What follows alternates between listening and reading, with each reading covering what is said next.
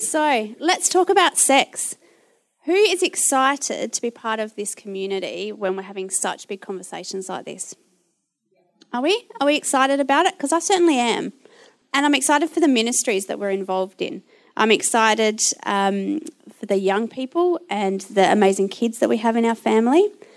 I'm excited for the opportunity given to each one of us to have a look, to check our compass, to check ourselves, and I'm excited about the conversations that it starts. And for a probably more slightly selfish reason for my three beautiful daughters. If it's your first morning at Catalyst, first of all, welcome. Kelly commenced our series on Let's Talk About Sex two weeks ago now, and she looked at the awesome design of sex and the purpose for sex. And Matt continued uh, with us last week, and we looked at how sex has been distorted. There was just so many excellent points in there, and seriously, I would be giving two messages this morning if I had to go and revisit them. But if you haven't heard either one of them or both of them, I really strongly suggest that you go to the website and you listen to them um, because I think it's really important because what I'm going to share this morning is in the context of both Kel and Matt's messages. So I strongly encourage you to do that this week if you have missed one or two of them. This is a place of safety, um, it's a place of family, and it's our desire that it stays that way. And I guess many people, statistics would tell us, um, haven't experienced um, sex the way God has designed it and probably far from it. And like any other morning, we want you everyone to feel safe. So do what you need to do to make you feel safe this morning. If you need to grab a coffee through the door there, if you need to grab some fresh air, if you want to chat, if you want to pray with someone, please feel free to do that. This morning's message is entitled What to Fight. And while I'm sharing this morning, is what I believe God has called me to share, um, I'd be very foolish to think that it's an exhaustive list or um, what I'm going to share this morning in a very small amount of time is everything God would want to say about this message. So, what I do want to say is that I, I trust that the Holy Spirit is at work in this place. I trust that He's at work in our hearts. And I trust that the parts that you need to hear that I mightn't share this morning, that the Spirit will be doing that in each one of you individually. As Christians, as um, Kel shared, and I'm very thankful for, that God's designed us all to enjoy sex.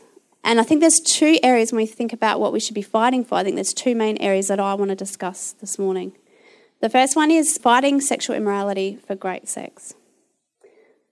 Sex, obviously, God's idea, and He designed it to be amazing and to be fun. And as Christians, He wants us to celebrate and enjoy it.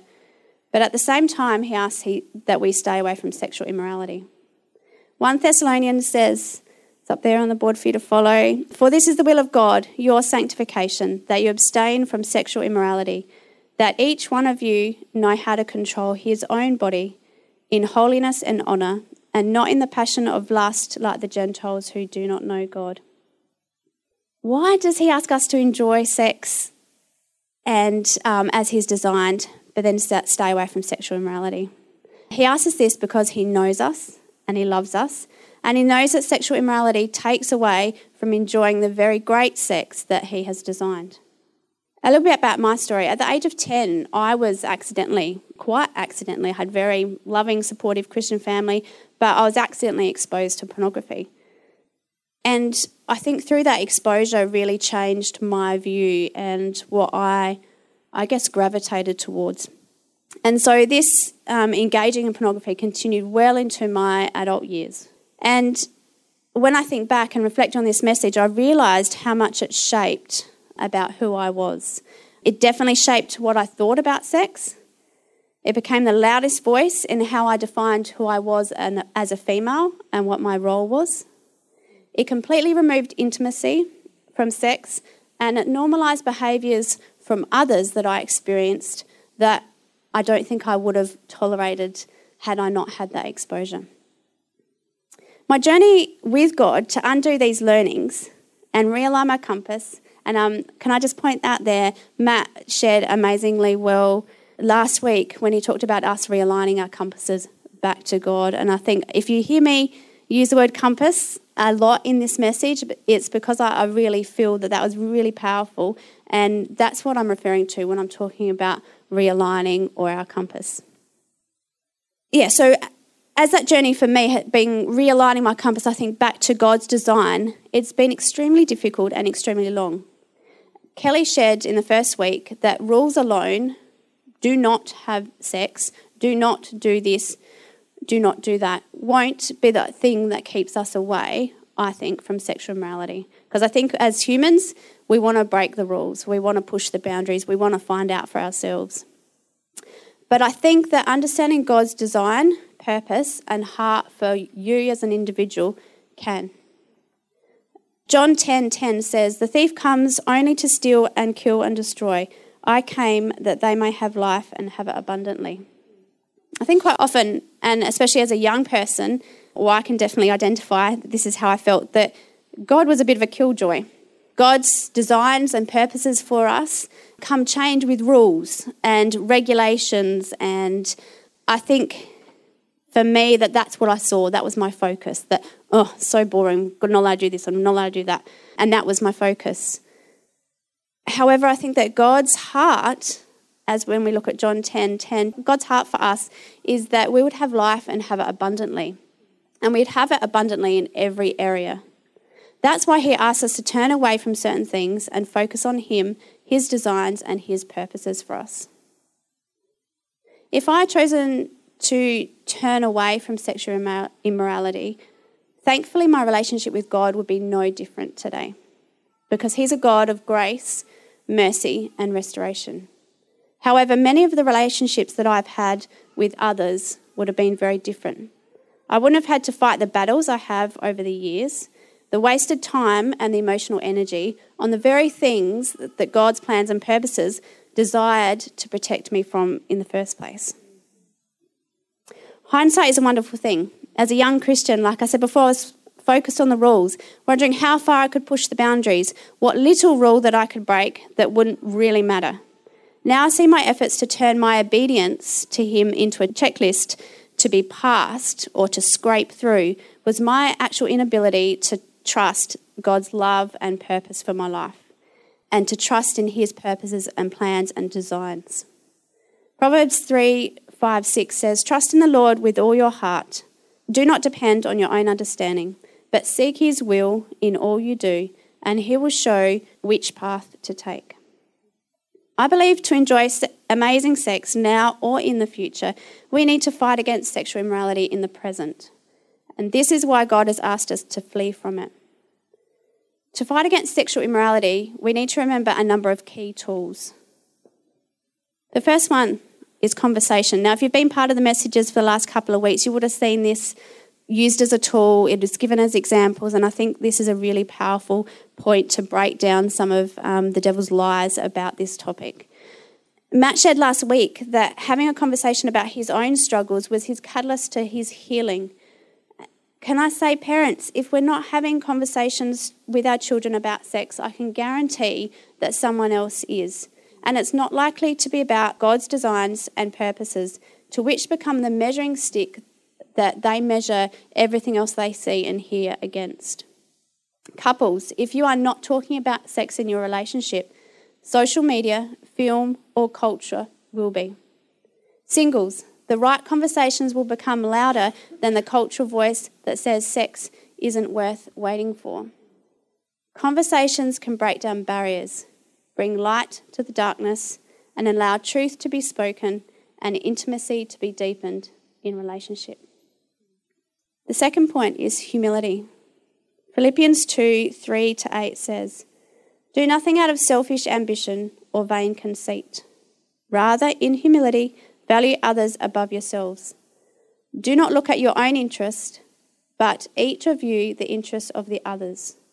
In your relationships with one another, have the same mindset as Jesus Christ did, who, being in the very nature of God, did not consider equality with God something to be used to his own advantage, but rather he made himself nothing by taking the very on the very nature of a servant, being made in human likeness, and being found in appearance as a man, he humbled himself by becoming obedient to death, even death on a cross. We all live in a culture which promotes the best kind of sex to be all about you and all about your needs, with little regard to the impact on others now or in the future. However, God desires us to consider others before considering ourselves in every aspect of our lives, and this includes sex and our sexual desires. Vulnerability. Genesis 9 39, 7 to 12. I just want to read you. It's a little bit lengthy, but I haven't put it up there, so you'll just have to bear with me. Joseph was a very handsome and well built young man. Potiphar's wife soon began to look at him lustfully. Come and sleep with me, she demanded. But Joseph refused. Look, he told her, my master trusts me with everything in his entire household. No one here has more authority than I do. He has held back nothing from me except for you, because you are his wife. How could I do such a wicked thing? It would be a great sin against God. She kept putting pressure on Joseph day after day, but he refused to sleep with her, and he kept out of her way as much as he could. One day, however, with no one else around, when he went to do his work, she came in and grabbed him by the cloak, demanding, Come on, sleep with me. Joseph tore himself away, but he left his cloak in her hand and ran from the house. So we know that um, Joseph was a godly man, and despite Potiphar's demands on a daily basis, might I add, he made it quite clear to her that he was choosing to honour God above all else and respect his master.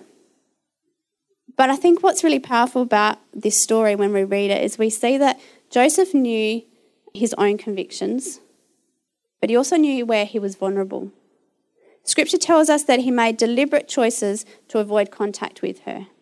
So he wasn't foolish. He didn't, you know, still hang out with her, but it says that he made clear choices not to be around her. However, on this particular day, cornered by her, aware that this situation is one that he's likely to become unstuck in, he turns and runs. And he runs without his clothes on. We're looking at vulnerability. He's, he's out of there. He's running, wherever he's running, as vulnerable is about, you know, as, as all that he could, you know, in the naked. And I think often as a culture, we see vulnerability as a weakness. And I believe the opposite to be true. Vulnerability allows us to be teachable. And through that, it allows us to teach others. It allows us to acknowledge that we haven't got it all together. And in some areas of our lives, that we can't be trusted to make the best decisions all the time. I think if we read that story again and Joseph had an attitude of being like, I'm right, I can handle this, I've got it all together, I'm a big, strong man. I think, this, I think the story would be much different. I think the ending would be completely different. If we think of everything that Joseph went on to do after this event, the impact of him not acknowledging his vulnerability would have been great. All of us have areas of vulnerability, and acknowledging these areas allow us to be prepared in times of challenge and not to be too proud to run away when we need to. The next point is self control. And the dictionary defines self control as the ability to control oneself, in particular one's emotions and desires, especially in difficult situations. Man, if I had this down pat in all areas of my life, how good would it be? Let me tell you, you're looking at an only adopted child whose mum and dad waited 10 years for her. So I can say quite surely that I haven't had during my childhood many opportunities to practice self control. And I know right now you're probably feeling very, very sorry for my wonderful husband, Pete. But I'll have you know that I'm working on this and I've reduced my tantrums down to at least a couple a week, which is pretty good. In all seriousness, can you imagine uh, the change in our lives and our relationships if this fruit of the Spirit became a high priority on our list? the ability to control oneself, in particular, one's emotions, desires, especially in difficult situations. It's no surprise that Jesus is a fabulous teacher and example when it comes to self control. His journey to the cross, and well, the list could go on. But for right now, let's just look at Matthew 4 1 to 11. Then Jesus was led by the Spirit into the wilderness to be tempted there by the devil. For 40 days and 40 nights he fasted and became very hungry. During that time, the devil came and said to him, If you are the Son of God, tell these stones to become loaves of bread. But Jesus told him, No, the scriptures say people do not live by bread alone, but by every word that comes from the mouth of God. Then the devil took him to the holy city, Jerusalem, to the highest point of the temple, and said, If you are the Son of Man, jump off. For scripture says, He will order His angels to protect you, and they will hold you up with their hands, so you won't even hurt your foot on a stone. Jesus responded, The scriptures also say, You must not test the Lord your God. Next, the devil took him on to the peak of a high, very high mountain and showed him all the kingdoms of the world and all their glory. I will give it all to you, he said, if you will kneel down and worship me. Get out of here, Satan, Jesus told him. For the scriptures say you must worship the Lord God and serve him only. Then the devil went away and the angels came to take care of Jesus. I think before I go and pull that apart any further, I think we need to acknowledge that, first and foremost, here, that Jesus had an amazingly close relationship with the Father, a daily relationship. He was prayerful, um, he was relational, and he knew scriptures really, really well.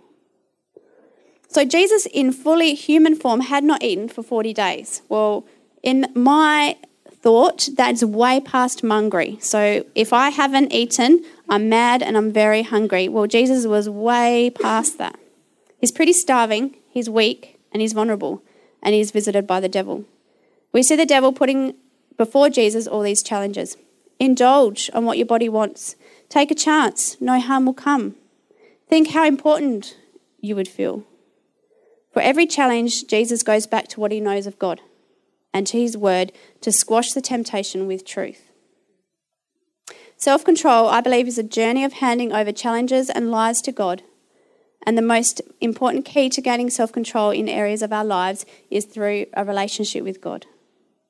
Developing our self control also helps us to understand the concept of delayed gratification, resisting something in the present, but being able to enjoy it more fully in the future. Jesus would have been unbelievably hungry in the wilderness. Imagine if he'd given in to the immediate gratification of turning those stones into some amazing bread, rather than waiting for all God had prepared for him. It is in relationship with Him that we understand and see His heart, His plans, and His design for us. It is where we can experience life to the full. Well, that was a lot to take in. And I don't know about anyone else, but the idea of being completely free from sexual immorality seems almost impossible. And I know that to be true. And I actually believe that it is, apart from one man who walked on this earth. This week, as I've put my own message together, I've been completely aware of how far I've fallen short. And as you're sitting here this morning, you may probably be feeling the same thing. Man, haven't got all those areas under control. There's definitely some areas that I need to work on. There's nothing that I've shared this morning about God calling us away from sexual immorality that isn't true. I 100% believe that this is what God wants us to hear. God calls us to flee from all sexual immorality. However, if I was to end here, I think that I've done such an injustice to the picture of God that I'm painting for you. So there's a second half of the message. Fighting for the message of restoration. We have such an amazing God who is all about restoration and healing. However, this is not often the message heard from the wider church when we talk about sexual immorality. I believe shame placed on us by others or ourselves can be one of the most biggest barriers to individuals being restored, and in regards to this topic, understanding and celebrating sex as God intended. The dictionary describes shame as being a painful feeling of humiliation or distress caused by the consciousness of wrong or foolish behaviour. I want to be clear I don't think shame is wrong, and I don't think it's a bad thing. In fact, I think it can actually be really useful for, to help us know when we need to check ourselves. And I think that it helps us to call us back to God's design and purposes. However, when my shameful feelings or voices and actions from others tell me that I'm bad or dirty or corrupt, or I'm too corrupt for God to want anything to do with me, a barrier is being created. A barrier that Jesus came 2,000 years ago to tear down. As Christians, God's desire for humanity's restoration and healing through his grace and love should be our loudest message on this subject. In Genesis 3 8 to 9, we see that after Adam and Eve had deviated from what God had asked of them, not to eat the fruit of the tree, they chose to hide in the trees when they heard him approaching. So before that, they were walking around in the nude, in relationship, really close relationship with God. Afterwards, they know that they've done the wrong thing, probably feeling a sense of shame. They hear him coming and they flee straight into the trees. The trees form a barrier for Adam and Eve, and which I am sure they were hoping obstructed them from God's view. However, despite their efforts being completely fruitless, it did, however, obstruct their view of God. I think that when we're talking about shame, it's often quite a personal thing, and I think it's something that we carry and don't often acknowledge either that is there, but can be quite underlying. And I really want to make clear that this morning, when we're talking about shame, it's about the shame that says, You're not good enough. You're not good enough for a relationship with Jesus. You're not good enough to be in relationship with others.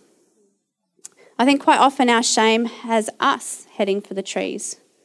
If we're running for the trees, I think the environment in the trees has less light, is isolating. It's a difficult territory to ma- remain on guard from the enemy in. And the longer that we are in the trees, the more the trees grow and obstruct our view of God. Psalm 103, verse 12 says, He has removed our sins as far from us as the east is from the west. I want us to just picture that. He has removed our sins as far from us as the east is from the west.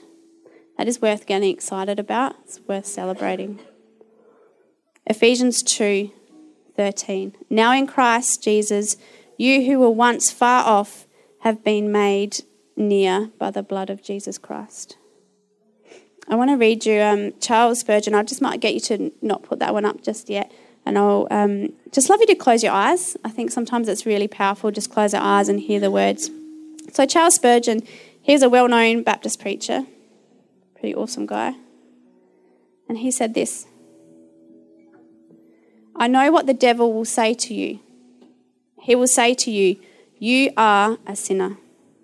You tell him you know you are, but for all that, you are justified. He will tell you of the greatness of your sin Tell him of the greatness of Christ's righteousness. He will tell you of all your mishaps, your backslidings, your offences, and your wanderings. Tell him and tell your own conscience that you know all that, but Jesus Christ came to save sinners, and that although your sin be great, Christ is quite able to put it away. I don't think God ever designed us to be hiding in the trees. And I want to encourage you this morning as we just enter a time of prayer and reflection. If, if that's you, if you're hiding in the trees, if there's something that, and it might not be around this topic, but if there's something that um, is holding you back from fully coming out and embracing all that uh, Christ is this morning, then I want us to just pray through that. So we're just going to create a space um, up the front, and I really feel that um, God wants to break through some areas this morning. I really feel that He wants to, and individually, I, I think the sense that I'm really getting is um, that it's that it's this sitting with ourselves um, and examining ourselves, and this idea of coming out of actually coming out in there's there's vulnerability in coming out from those trees. There's vulnerability in saying that actually there's a part of me that I haven't allowed to hear God's grace and God's mercy. And so um, I'm just going to hand over to the band. I'm just going to trust that the Holy Spirit is working here this morning and that I really encourage you to be vulnerable in that space and to just really have your heart open to what he's talking to about this morning. Thanks